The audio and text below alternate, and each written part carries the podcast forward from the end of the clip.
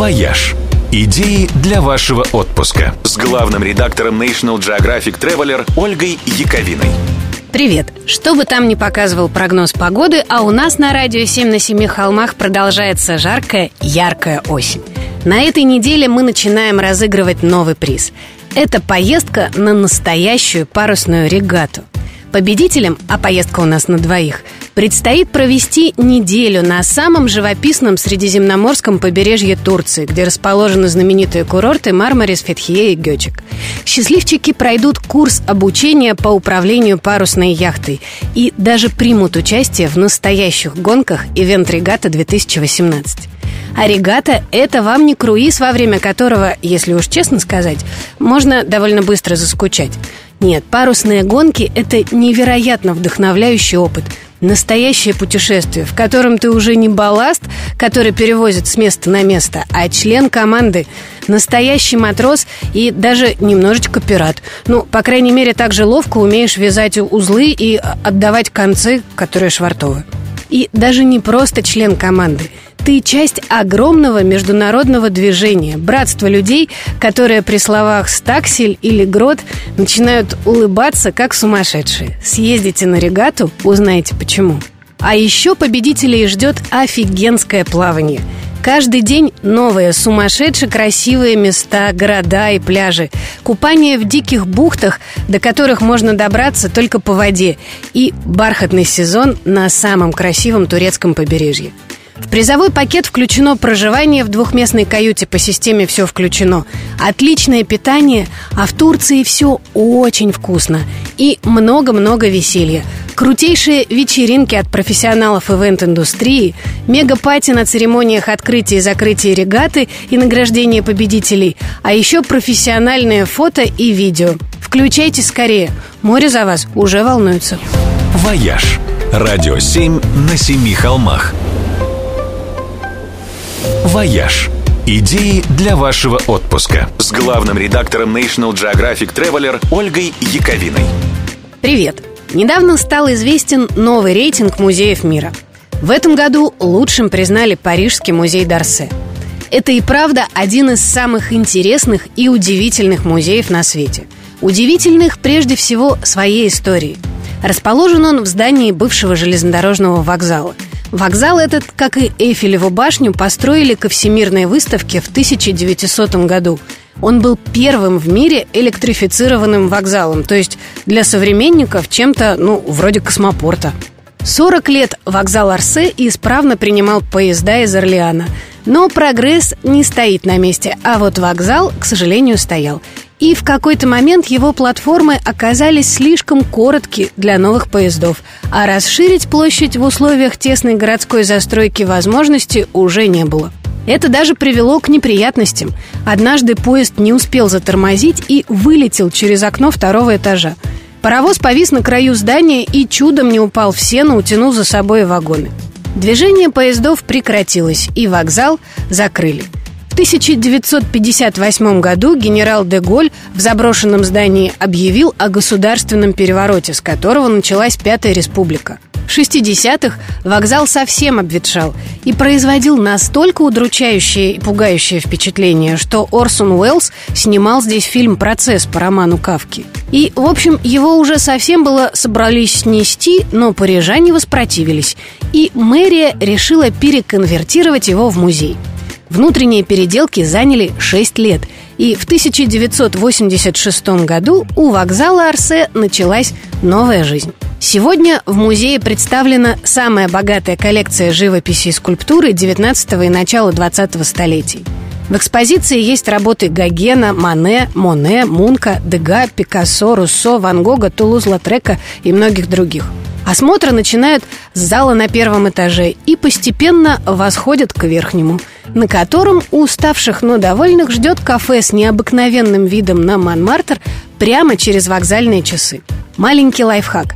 Вход в музей стоит 12 евро, но если прийти после 16.30, а в четверг после 18 вечера, получите большую скидку – День открытых дверей случается здесь каждое первое воскресенье месяца, а обойти неизбежную в этот день очередь поможет карточка «Музеум Пас». Ее можно купить на сайте Офиса по туризму. «Вояж». Радио 7 на семи холмах. «Вояж». Идеи для вашего отпуска с главным редактором National Geographic Traveler Ольгой Яковиной. Привет! Когда температура за окном падает, хочется думать о чем-нибудь горячем. А знаете, какое место в Европе самое горячее? Нет, не Греция, не Кипр и не южный берег Испании. Это Исландия. Хотя 10% этого острова занимают ледники, самые большие в Европе, а пляжи здесь усеяны айсбергами. Хотя даже в сентябре здесь можно увидеть северное сияние, а в ноябре начинается настоящая полярная ночь. И, тем не менее, более горячего местечка, чем Исландия, в Европе не найти. Остров находится на том месте, где сходятся североамериканская и евразийская тектонические плиты. Вернее, не сходятся, а расходятся, каждый год отодвигаясь друг от друга на пару сантиметров. Из-за вот этого вот развода Америки с Европой через Исландию идет огромная трещина, разлом Сильфра. И, возможно, однажды он станет настолько широким и глубоким, что разорвет остров пополам. В общем, это самая молодая суша Европы – Рельеф здесь все еще формируется, и можно своими глазами увидеть, как выглядел мир, когда планета была юной и горячей. Здесь извергаются вулканы, булькают грязевые котлы, пыхтят паром фумаролы, плюются кипятком гейзеры и пышут жаром горячие источники. Эти самые источники греют весь остров. Ими отапливают дома и теплицы, а еще они обеспечивают всей Исландии культурный досуг. Встречи с друзьями, вечеринки, даже первые свидания и деловые переговоры исландцы проводят прямо в горячих бассейнах. Их на острове огромное множество. Самый большой и известный – Голубая лагуна. Он расположен недалеко от аэропорта и и для прилетающих на остров даже предлагают автобусные трансферы в столицу с остановкой в термальном центре, чтобы, так сказать, сразу и с погружением в местные реалии. Голубая лагуна имеет 200 метров в ширину и несколько километров в длину. У нее молочно-голубая вода и совершенно гладкое дно из белых глинистых отложений. Изначально никаких спа-курортов тут не планировали. На источниках строили первую в мире геотермальную электростанцию. Она, кстати, работает до сих пор и снабжает теплом и энергией весь Рейкьявик. Но рабочие станции повадились принимать ванны в термальном озере, чтобы расслабиться после трудового дня. И один из этих рабочих вскоре обнаружил, что мучившая его много лет кожная болезнь от этих ванн волшебным образом исчезла. Слух о живой воде быстро распространился, и местные жители стали приходить на водные процедуры. Поначалу администрация пыталась их гонять, но потом сдалась вырубила в лавовом поле цивилизованный подъезд, сделала помост и переодевалки. А в 99 году здесь построили уже полноценный спа-центр, клинику, которая считается одной из лучших в мире по части лечения заболеваний кожи, суставов и нервной системы. А в прошлом году появился и отель. Вода в голубой лагуне не просто голубая, она насыщена полезными солями и минералами. Белая глина тоже обладает целебными свойствами. И маска из этой глины, а еще бокал чего захотите в расположенном прямо в бассейне баре входит в стоимость входного билета. Отличное местечко, в общем. Завести бы такое где-нибудь неподалеку от Шереметьева, а? «Вояж». Радио 7 на семи холмах. «Вояж». Идеи для вашего отпуска с главным редактором National Geographic Traveler Ольгой Яковиной. Привет! 27 сентября у меня в некотором смысле профессиональный праздник. Этот день Международная ассамблея ООН объявила Всемирным днем туризма – Каждый год Всемирная Федерация туризма, есть и такая, выбирает тему нового празднования и проводит по ней конференции и симпозиумы по всему миру. Ну, тоже мне праздник. Нет бы подарить всем по билету в кругосветку. Ну да ладно. В общем, в 2018 году главной туристической темой года объявлены цифровые технологии и то, как сильно они меняют мир путешествий. А сильно – это вообще не то слово. Просто попробуйте вспомнить, что еще совсем недавно за билетом на самолет нужно было идти ногами в кассу. А чтобы забронировать отель, приходилось обращаться в турагентство. И даже не все отели имели собственный сайт. Чтобы найти адреса музеев, ресторанов или магазинов, надо было идти к консьержу или листать толстый справочник – А уж как мы справлялись с поездками на автомобиле по чужим городам без навигатора, сейчас уже даже просто невозможно представить. К хорошему быстро привыкаешь.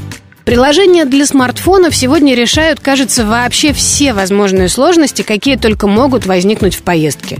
Синхронные переводчики, приложения для поиска ближайшего туалета – аренда колясок и детских велосипедов у местных жителей или программы для поиска собутыльника для одинокого вечера в чужом городе. Все что угодно в любой точке мира. А внедрение новых технологий в отельную сферу вообще делает всех нас героями футуристических фильмов. Мы уже почти привыкли к отелям, в которых все управление идет с планшета. Даже огонь в камине можно включить нажатием кнопки. А теперь пора привыкать к новым фишкам – все больше отелей заводят для постоянных гостей приложения, которые позволяют открывать дверь номера при помощи собственного смартфона чекиниться по отпечатку пальца и решать любой вопрос с круглосуточным онлайновым батлером в специальном чате. А тренд последних лет – роботы. Настоящие роботы. В отеле «Элофт Купертино», например, завели робота дворецкого. Он приносит полотенце к бассейну, доставляет еду в номер и заказывает такси. В нью-йоркском Йотел робот занимается багажом и раскладывает чемоданы по камерам хранения. А в японском Вэрт Hotel роботы стоят прямо за стойкой ресепшн. Там есть милая девушка и говорящий динозавр. Кому с кем больше нравится общаться. В общем, будущее уже наступило. Осталось только придумать телепорт. «Вояж» – радио 7 на семи холмах –